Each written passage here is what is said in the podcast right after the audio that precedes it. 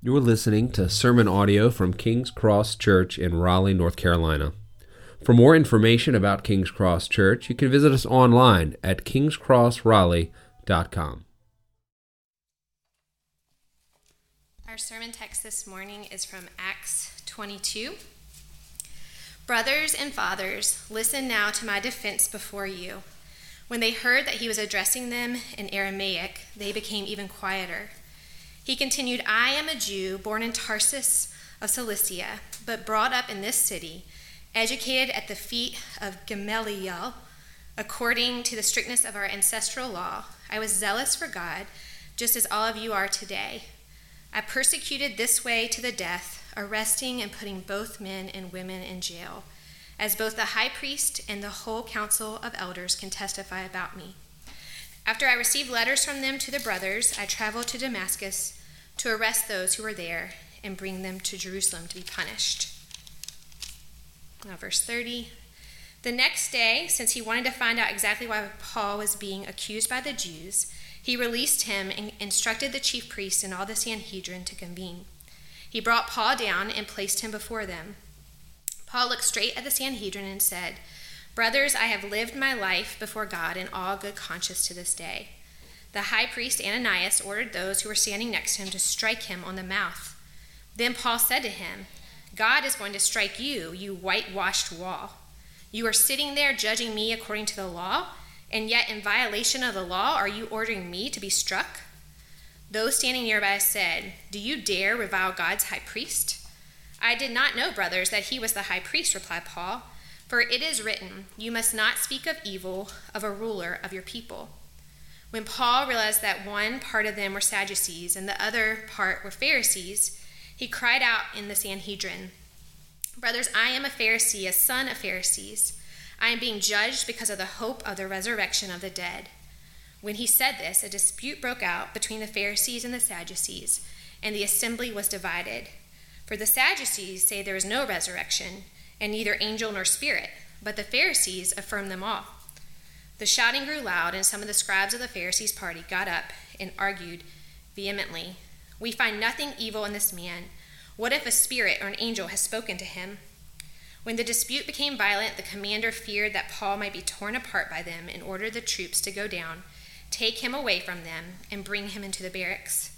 The following night, the Lord stood by him and said, Have courage, for as you have testified about me in Jerusalem, so it is necessary for you to testify in Rome. This is God's word.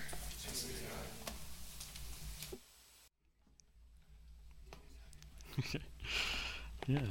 Good morning. Uh, in case you didn't hear my name before, my name is Aaron. I'm, I'm you know, me and Chad are the two pastors here, and um, so we're continuing in our our series in the book of Acts. So we're in uh, chapter 21, starting in verse 37, and going all the way through chapter 23, verse 11.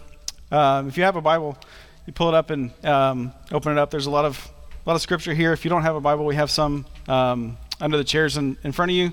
If you use one of those Bibles, it's on page 634 is, is where we are. Um, you know, last week Paul came into to Jerusalem. It was it was the end of his missionary journey, his third missionary journey. He knew that um, that suffering was was going to come in Jerusalem, but he pressed on, and and um, that suffering began. He um, you know, he was he was coming into the temple. He had he tried to tried to appease the the Jews there by um, you know following this vow, shaving his head, paying for these um, these four other men to, to shave their heads to, to show that he was serious about the law. But um, but that wasn't good enough. You know, the the Jews there they they had seen Paul in the city with um, with a Greek person and, and just assumed that he brought this this Greek into the temple with him, defiling the temple. Um, and they you know they captured him, brought him into custody, and and he was captured, and um, and that's so that's where we start. Throughout the book of Acts as a whole, we've we've seen the Holy Spirit at work. You know, we talk about how um, it's called Acts because it's it's short for Acts of the Apostles, uh, but we talk about how it could be called the Acts of the Holy Spirit because the Holy Spirit is, is continuing to work. When Luke, you know, starts off the book of Acts, he refers back to the Gospel of Luke as, as the story of all that Jesus began to do and teach.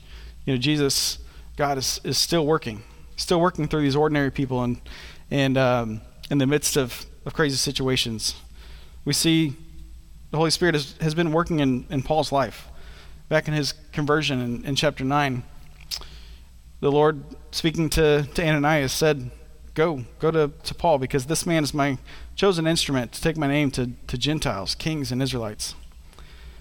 In this section, we see we see the Holy Spirit at work in Paul's life. We see, you know, the, the Holy Spirit is able to work through Paul's background. You know, his he came as a he was born as a Roman citizen and he, he studied under Gamaliel, the respected rabbi, and, and his background helped shape him. He also had milestones in his life that, that affected him for decades. You know, this is this is probably 20 years after his, his conversion. But he still is able to recount it, recount that story almost word for word of what Jesus said to him because it was a milestone in his life.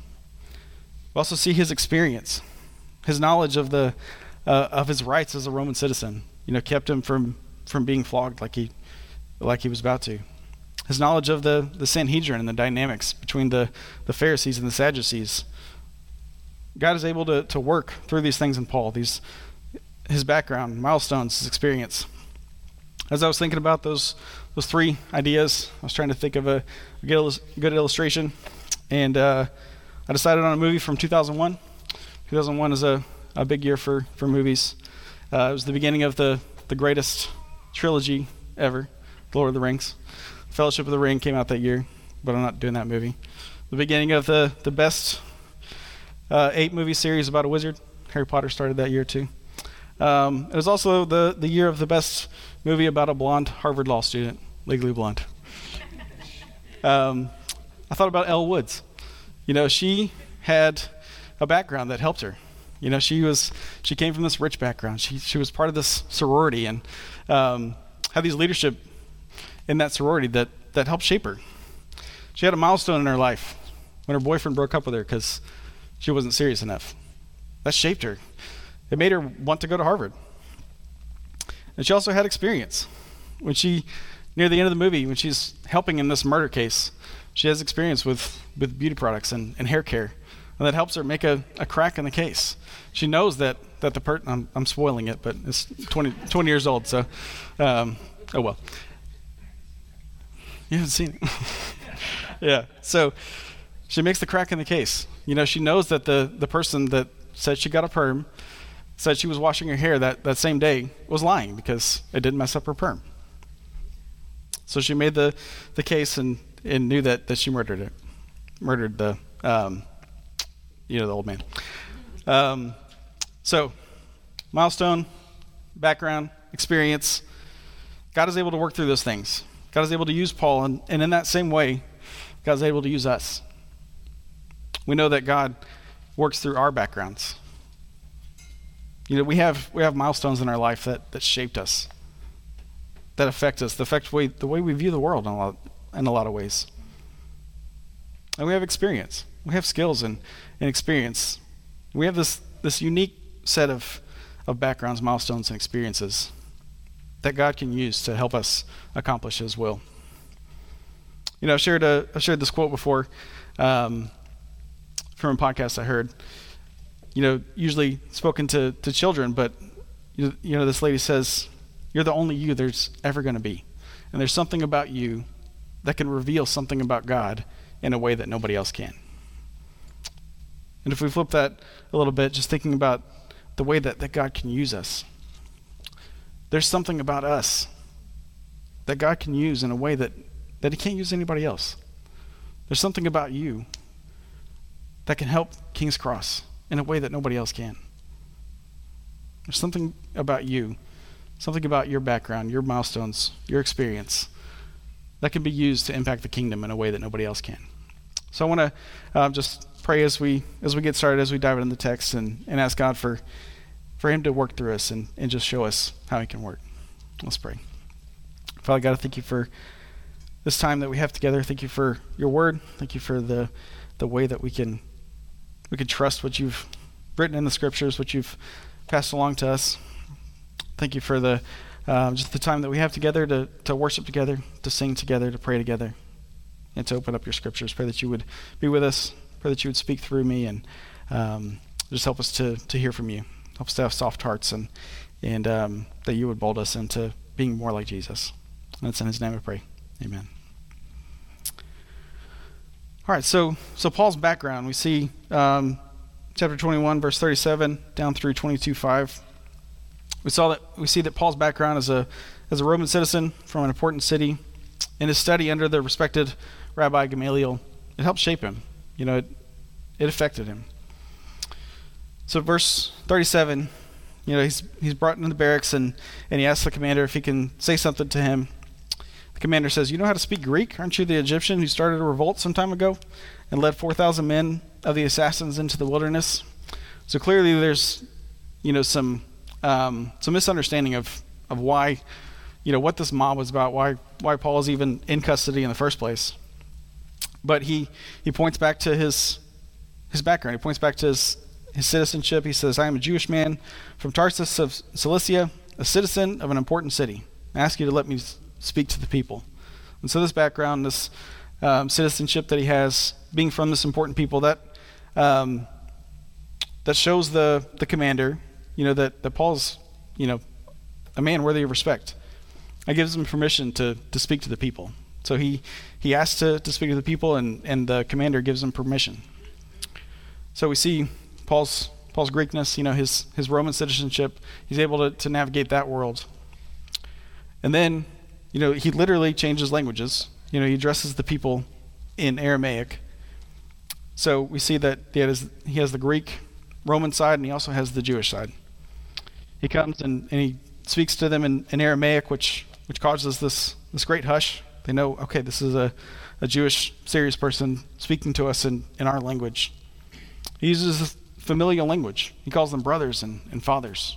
You know, I'm, I'm one of you guys. I'm a Jew just like you. I'm speaking in Aramaic. You're my brothers and, and fathers. So he's, in this speech, he's, you know, he's trying to get them to, to take him seriously. You know, he's trying to, to show that, that his life is, is consistent. He talks about his, his background. He says, I am a Jew born in Tarsus, verse 2.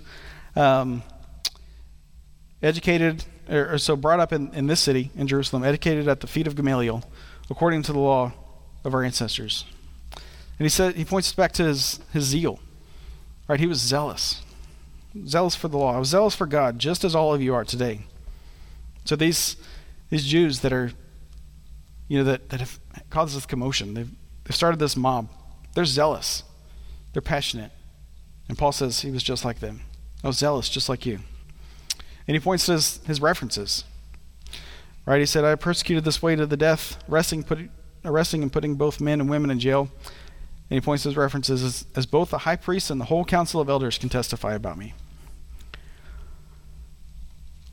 He said that they um, they gave him letters as he as he went to Damascus. He had these letters on from the council of elders. You know that kind of makes me think of um, in cop shows when um, you know the cops need a need a warrant and they they basically per- personally know a judge. They have have the phone number, so they call a judge and say, "Hey, I need a need a warrant." The judge trusts them, give them the give them the warrant, lets them, you know, continue on in their case. It's that kind of idea here that that Paul is respected by the, the high priest, the council of elders. They give him this letter to, to go to Damascus to um, to do this persecution. So he's got the, the Greek and, and Roman background, being from Tarsus, being a Roman citizen. He's got the Jewish background, these Jewish credentials. That he's he's got the history with the high priest, high priests, and the, the council of elders, studying under Gamaliel, and that background affects him. It, it shapes him. He gets permission to speak to the crowd because of that, and um, he's able to to connect with them as well. I want you to think about the, the things in, in your background that, that shape you. You know, um, growing up over overseas, uh, me and Jessica both, you know, we're uh, we're TCKs, third culture kids, and there's something about being a TCK that that affects us and shapes us. Ozelia is as well, and so sometimes we'll we'll hang out with the Scots, and Micah is the only adult that's not a TCK, and something something that we do will stand out to Micah. He's like, "You TCKs are so weird." and we don't even like realize it, but there's there's something about our background that, that shapes us. So, what's that look like for you? Think about how you can leverage your background as an opportunity to serve the Lord. Paul never never gave up on that. He's in custody, and he's looking for opportunities to to use his background to um, use to speak. Many of us grew up in in Christian homes, and that that shapes us. You know, it can be. Um, obviously, it's a it's a good thing to be able to hear the gospel, but but sometimes it's hard for us to to differentiate what's what's Christian and what's cultural. In our backgrounds, we we think that you know everything we do is is because we're Christian. We don't we don't realize what's what's cultural. So I want to encourage you to just to live in, in humility and, and ask God to to show you how He can use you because of your background and and how He can work through you. So Paul and us, shaped by our backgrounds, Paul was also profoundly Im- impacted by his conversion. He shares that, that story and um, shares about that milestone in his life. You probably have, you know, some uh, some moments in your life that, that stand out that you can remember perfectly, almost. One of mine is um, a few years ago when uh, when when Jessica was was pregnant with Titus. She uh, she had a lot of a lot of chronic pain, a lot of hip and, and pelvic pain. It affected her kind of sapped her energy and, and bandwidth and you know she would she would drop something on the floor and, and kind of have to weigh if it if it was worth picking up because it caused so much pain. And even after Titus was born, that, that pain didn't go away. For a couple years of, of that, where she was she was just drained and and uh, it was a struggle. And I remember in a church service at, at Imago Dei, um, we sang the song Sovereign Over Us. We actually sang it here last week. There's a line in there that says, Even in the valley, you are faithful. You're working for our good. Even what the enemy means for evil, you're working for our good. I remember singing that song and just, just being angry at God. I remember thinking, like, how long are we going to be in this valley, God? And then Jess had surgery and, and it, it healed her. And she didn't have that chronic pain anymore. And and we were out of out of that valley. And I didn't I didn't instantly change to thankfulness like I said like I should have. We sang that song again a couple months later, after Jess was out of the pain, and it, it reminded me that I hadn't been thankful to the Lord. Even in the valley, you're faithful. And so I remember st- sitting there in that worship service, singing that song, and, and just having a wave of emotion as I realized that the Lord was faithful through all of that. in spite of my anger, in spite of my, um, yeah, my lack of trust in Him. So that was a that was a milestone moment for me. That you know, even now as I as I face suffering and challenges, I know that that God's faithful in a new way. Paul's milestone is his conversion. On the road to Damascus, he, he recounts the story almost almost word for word. You know, he says um, he's traveling about about noon, so the brightest time of the day, and he, he says there's a light that's so intense it blinds him.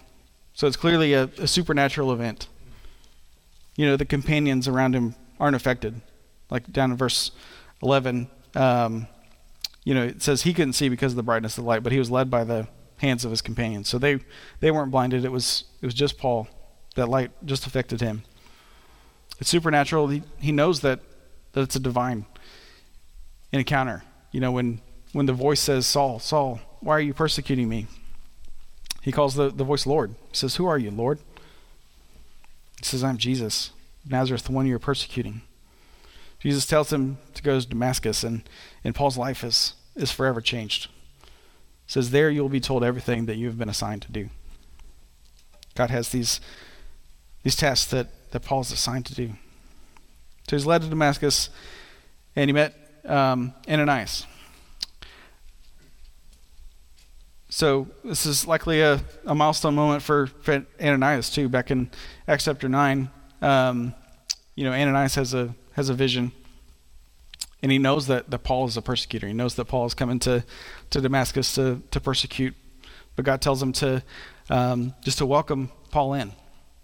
And so remember that you know, in this, Paul is trying to, you know, show his um, show his faithfulness to the to the Jews. And so when he introduces Ananias in the story, he says um, that Ananias was a devout man according to the law. He had a good reputation with all the Jews living there.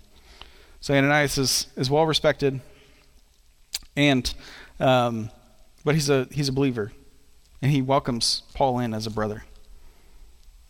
So Ananias came, stood by Paul, and said, "Brother Saul, regain your sight." So he welcomes in, him in as a brother. And then Ananias kind of foreshadows what, what Paul's going to do. You know, he says that, um, you know, the God of our ancestors has appointed you to know his will, to see the righteous one, to hear the words from his mouth. And then it says, since you will be a witness for him to all people of what you have seen and heard. All people, Jews and, and Gentiles. Ananias encourages Paul to be baptized. In verse 16, why are you delaying? Get up and, and be baptized. Wash away your sins. Call on his name. So Ananias welcomes Paul into the faith, knows that he is a brother, showing that, that Paul's life has, has been forever changed.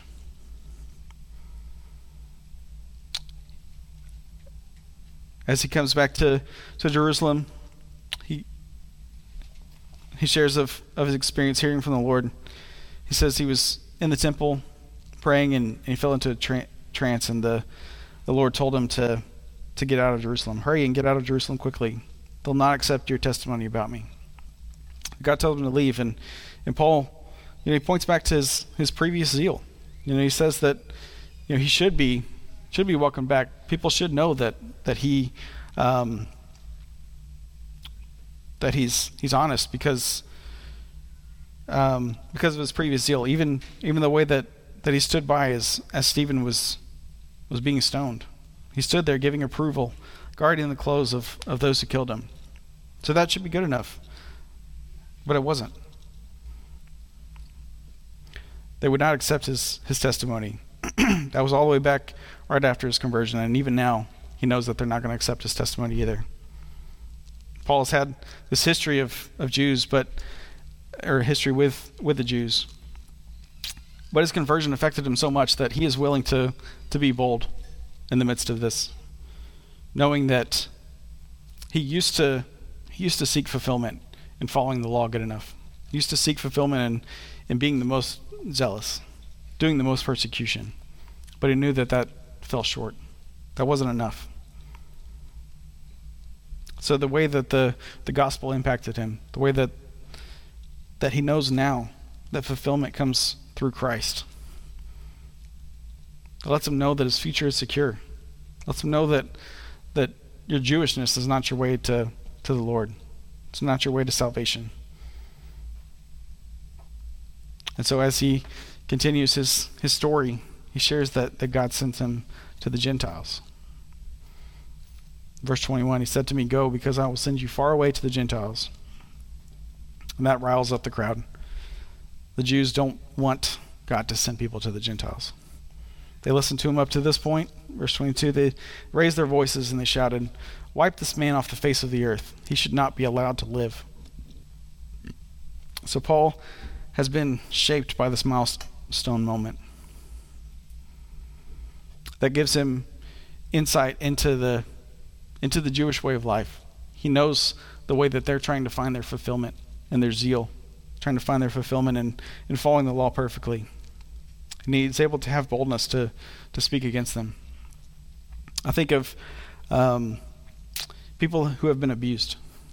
A lot of times they have profound insight into the way that abuse works and the way that they're able to, to use their voice now after after they've, they've been through it to speak for current victims.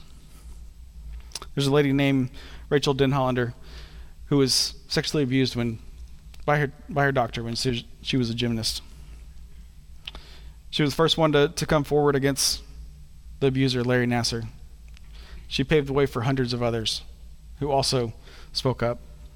And now she has dedicated her life to, to speaking up on, on behalf of victims, survivors of sexual abuse. She's gotten a, a degree in law and she's able to, to help institutions and, and systems uncover abuse, protect against it, serve the, the survivors. That was a milestone in her life that could have destroyed her. Many people never come back from, from sexual abuse like that. It was a milestone in her life and it shaped her. It helped her, changed her, her views.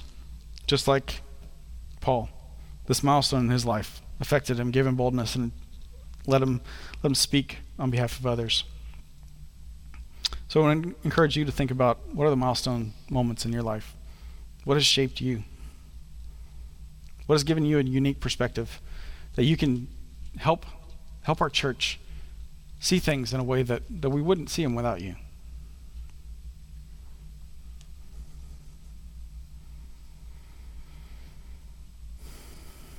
So Paul, his conversion from from a zealous pers- persecutor to a passionate believer had a major ramification for his life, and we also see his experience navigating the Jewish and, and Roman worlds. We see how God is able to use that. The third section, experience, chapter 22, verse 23 down through 23:11. We see Paul's experience in the Roman world, his knowledge of, of his rights as a Roman citizen. That helps him. And then his knowledge of the dynamics in the Sanhedrin, the differences between the Sadducees and the Pharisees. God's, God is able to use that as well. You know, we'll see later in, in Acts that, you know, Paul has opportunities to speak to, to bigger and bigger audiences, basically, higher and higher up the chain. So God is able to, to use his experience to continue to work through Paul. Many of you are, are familiar with the musical Hamilton. Um, I'm going to share a little bit of history, but just keep in mind the the history that I know only comes from the musical. So I don't know if it's I don't know if it's real. Um, there's a song called "The Room Where It Happens." It's a um, fun song. Aaron Burr is, is sharing how he wants to be in the room where it happens. The thing, the it that he's referring to is a is a meeting between Alexander Hamilton, Thomas Jefferson, and, and James Madison. Hamilton is, is trying to get his, his financial plan passed, and um, he knows that he needs he needs votes. He needs the votes to get through Congress from Thomas Jefferson, James Madison, and so in the room where it happens, they make a deal where Hamilton says, "Hey, let's let's have a, a capital city down near Virginia, Washington D.C., um, so you guys can, you know, you can work closer to home, but just pass my financial plane. And um, so he makes that deal. He's able to to use his experience and, and knowledge and, and skills to help make this deal happen. And it's a it's a win-win. You know, Hamilton doesn't, you know, he doesn't mind the capital being down there because the banks are going to stay in New York where where he is. And so his financial plan passes, and um, he's able to um, he's able to win. So he used his his experience, his knowledge, to make that happen. We see Paul do do similar things. Paul's knowledge, his experience with the uh, with the Roman commander and, and then with the Sanhedrin. Um, God is able to use that. so, verse 23, um, this is you know just a, a, crazy setup here. So, remember, verse 22, it said, Wipe this man off the face of the earth, he should not be allowed to live. They were yelling and flinging aside their garments and, and throwing dust in the air. sounds like like monkeys in a zoo or something, just throwing garments and throwing dust in the air. So this is a commotion. Clearly, there's there's something going on here, and so the commander, you know, he wants to figure it out, and so he orders orders Paul to be, you know, scourged, interrogated with a scourge, flogged, whipped, to discover the reason they were shouting against him like this, and so, you know, just to figure it out, let's let's beat the truth out of him. But you know, Paul knows his, his rights as a Roman citizen. He's not going to be flogged needlessly. You know, he's clearly willing to, to suffer. He's been stoned and, and beaten before, but, but he knows there's no purpose in, um, in this suffering. So he stands up for himself. As he's getting stretched out for the lash, Paul says, Is it legal for you to scourge a man who's a Roman citizen and is uncondemned? Um, and so he points out his, his citizenship, the centurion that's you know about to beat him freaks out a little bit. He says when he heard this, he went and reported to the commander What are you going to do? This man is a Roman citizen. And so the commander comes and, and says, Tell me, are you a Roman citizen? Yes, he said. The commander replied, I bought this citizenship for a large amount of money. And Paul said, But, but I was born a citizen. So that means that, that Paul kind of outranks this commander. So the commander, you know, he bought his citizenship. But Paul was, was born a citizen. So this freaks the commander out a little bit. You know, he, he knows that this is like a, a real, um, you know, above my pay grade kind of situation. This is out of my jurisdiction. And so he sends him off to the Sanhedrin.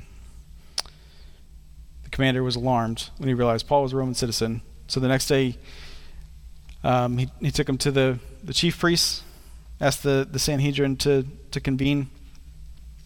And so as, as Paul comes before the Sanhedrin, he says, Brothers, I live my life before God in all good conscience to this day. He's declaring his, his innocence before the Sanhedrin.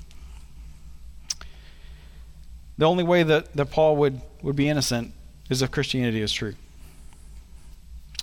Ananias, this is the this is a different Ananias. They, they need to have different names. But Ananias number two, the high priest. Um,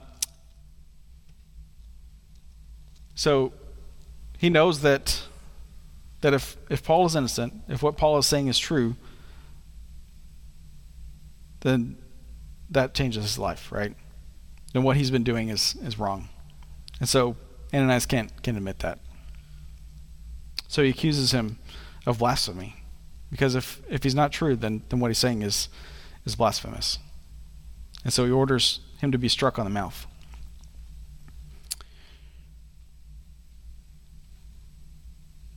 This is a, a little bit of a, a funny interaction where, where Paul says, God is going to strike you, you, you whitewashed wall. It reminds us of, of Jesus calling the Pharisees whitewashed tombs. You know, they, they look pretty and, and clean on the outside, but they're dead on the inside. So Ananias is, is a whitewashed wall. He says, You're, um, you're sitting there judging me according to the law, but in violation of the law, you're ordering me to be struck. So Paul shouldn't have been struck yet. He should have the opportunity to, to speak on, on his behalf.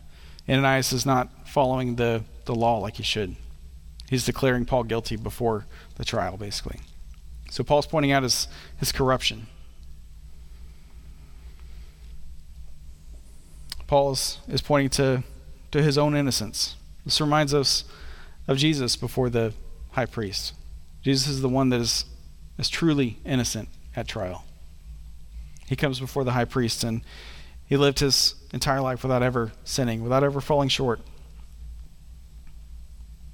But he was found guilty and killed because of the corruption. In the same way, Ananias is corrupt here. In verse 6, we, we see a twist. Right? We see Paul that um, he knows the dynamics. It says, when Paul realized that one part of them were Sadducees, the other part were Pharisees. He kind of pitted them against each other. Many of you guys have heard the, the joke about why they're called Sadducees. They don't believe in the they don't believe in the resurrection, they don't believe in miracles, they don't have the hope, and so they're sad, you see? So the Sadducees and the Pharisees, Paul says, he appeals to the Pharisees. He says, Brothers, I'm a Pharisee, son of Pharisees. I'm being judged because of the hope of the resurrection. When he said this, a dispute broke out between them there's there's this political um, you know conflict between them, and it's a it's like a enemy of my enemy is my friend kind of situation where the the Pharisees you know they hate the Sadducees so much they're willing to, to take Paul on on their side. You know they're they're looking for for ways to to score political points, and so as as Paul you know, he says that he's on trial because of the hope of the resurrection. It causes this commotion. Sadducees say there's no re- resurrection. The shouting grew loud. Some of the scribes of the Pharisees' party got up and argued vehemently. We find nothing evil in this man. What if a spirit or angel has spoken to him? So Paul, he knows the dynamics of the Sanhedrin. He knows his rights as a Roman citizen. That that experience helps him. I want to encourage you to, to think through how your experience and, and skills can help you help you work for the Lord. It was so cool at the um, when we went to the the meeting of the SBC, one of the one of the most impactful times was was the missionaries that were about to go overseas, and they're sharing their stories, sharing a little bit about themselves and um, where they're going and, and how we can pray for them. And they came from from so many different backgrounds and in so many different stages of life, and you know, some of them were like, oh, I work in construction, and I'm gonna I can do that overseas. I'm an accountant. I can do accounting, you know, and help the missionaries, and also have opportunities to to meet and pour into unreached peoples. I'm a teacher. I can teach over there. So, what does that look like for us? What are our skills and, and abilities that, that God can use us in so many different ways? As, our, as we come to a close, I want to just encourage us just to think through what that looks like for us. These last couple of verses, there's there's darkness and, and light. You know, the dispute is violent. Shouting grew loud. The commander feared that Paul might be torn apart, ordered them to, to take him back in. This is the, the third time in these, these couple chapters that, the commanders bring Paul in because they think he's about to be torn apart. Right, the mob for, for bringing the for allegedly bringing the Greek into the temple. That was one time when he said that God sent him to the Gentiles. That was the second time, and, and here when he says that he's on trial for the hope of the resurrection. So Paul might might think that you know that, that his work here is, is kind of hopeless. He keeps having these opportunities to speak and he keeps riling up the crowd and getting taken into custody.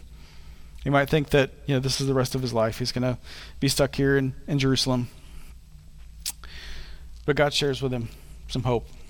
The following night, that's verse 11, the, the Lord stood by him and said, Have courage, for as you have testified about me in Jerusalem, so it's necessary for you to testify in Rome.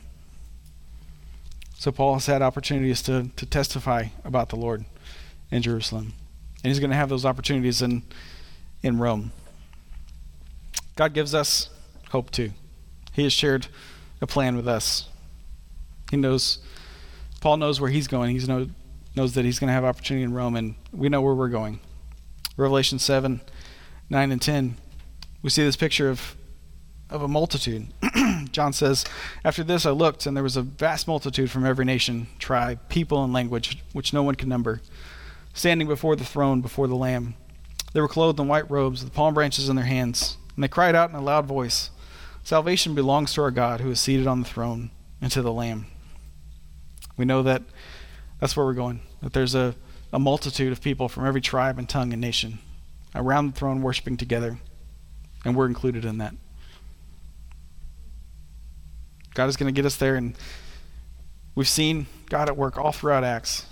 We see God working in this passage through Paul's background and his milestones and his experience.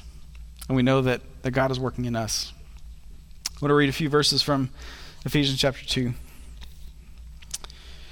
We were dead in our sins and trespasses, in which we previously lived according to the ways of this world.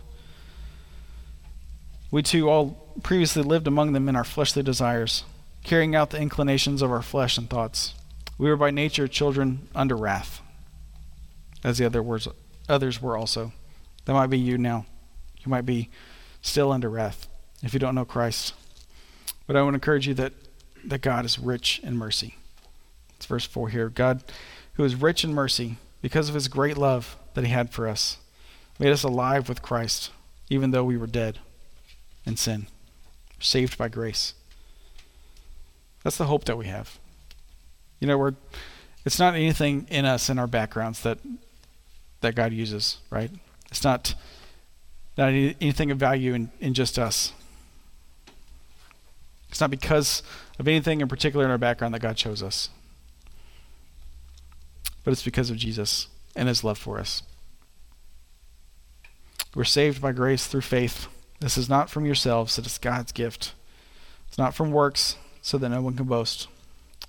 But, verse 10, we are his workmanship, created in Christ Jesus for good works, which God prepared ahead of us, ahead of time for us to do.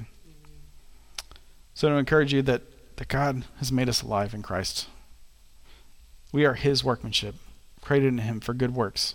So, there are good works that God has set aside for you to do.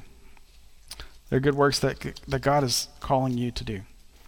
And so I want to encourage you if, if you feel like God is, is leading you in a certain way, please share that. Share that with, grab me or, or Chad after the service, or um, share it with a brother and sister in Christ. You can also fill out, you know, our, our online forms if, um, you know, if you want to just chat separately later. I'd love for you to, to sh- just share how God is how God is leading you. Would love to have that conversation and just see what that looks like. God has created you. He's called you to live for Him. Your ultimate fulfillment is going to be in, in doing that, living for Him, using your background, your experience, the milestones in your life that have shaped you to work for Him. So don't wait any longer. Work for Him. Let's pray. Father God, I thank you for your love for us. Thank you for your your kindness and your grace to us. Thank you for your word. Thank you for the just encouragement that, that we see in, in Paul's life and, and the way that even in these crazy times when, when he's in custody, we know that you're still at work. So no matter what is happening in our lives, we know that, that you're at work too. Pray that you would help us to, to feel your, your closeness and, and help us to, to live for you. That's in Jesus' name we pray. Amen.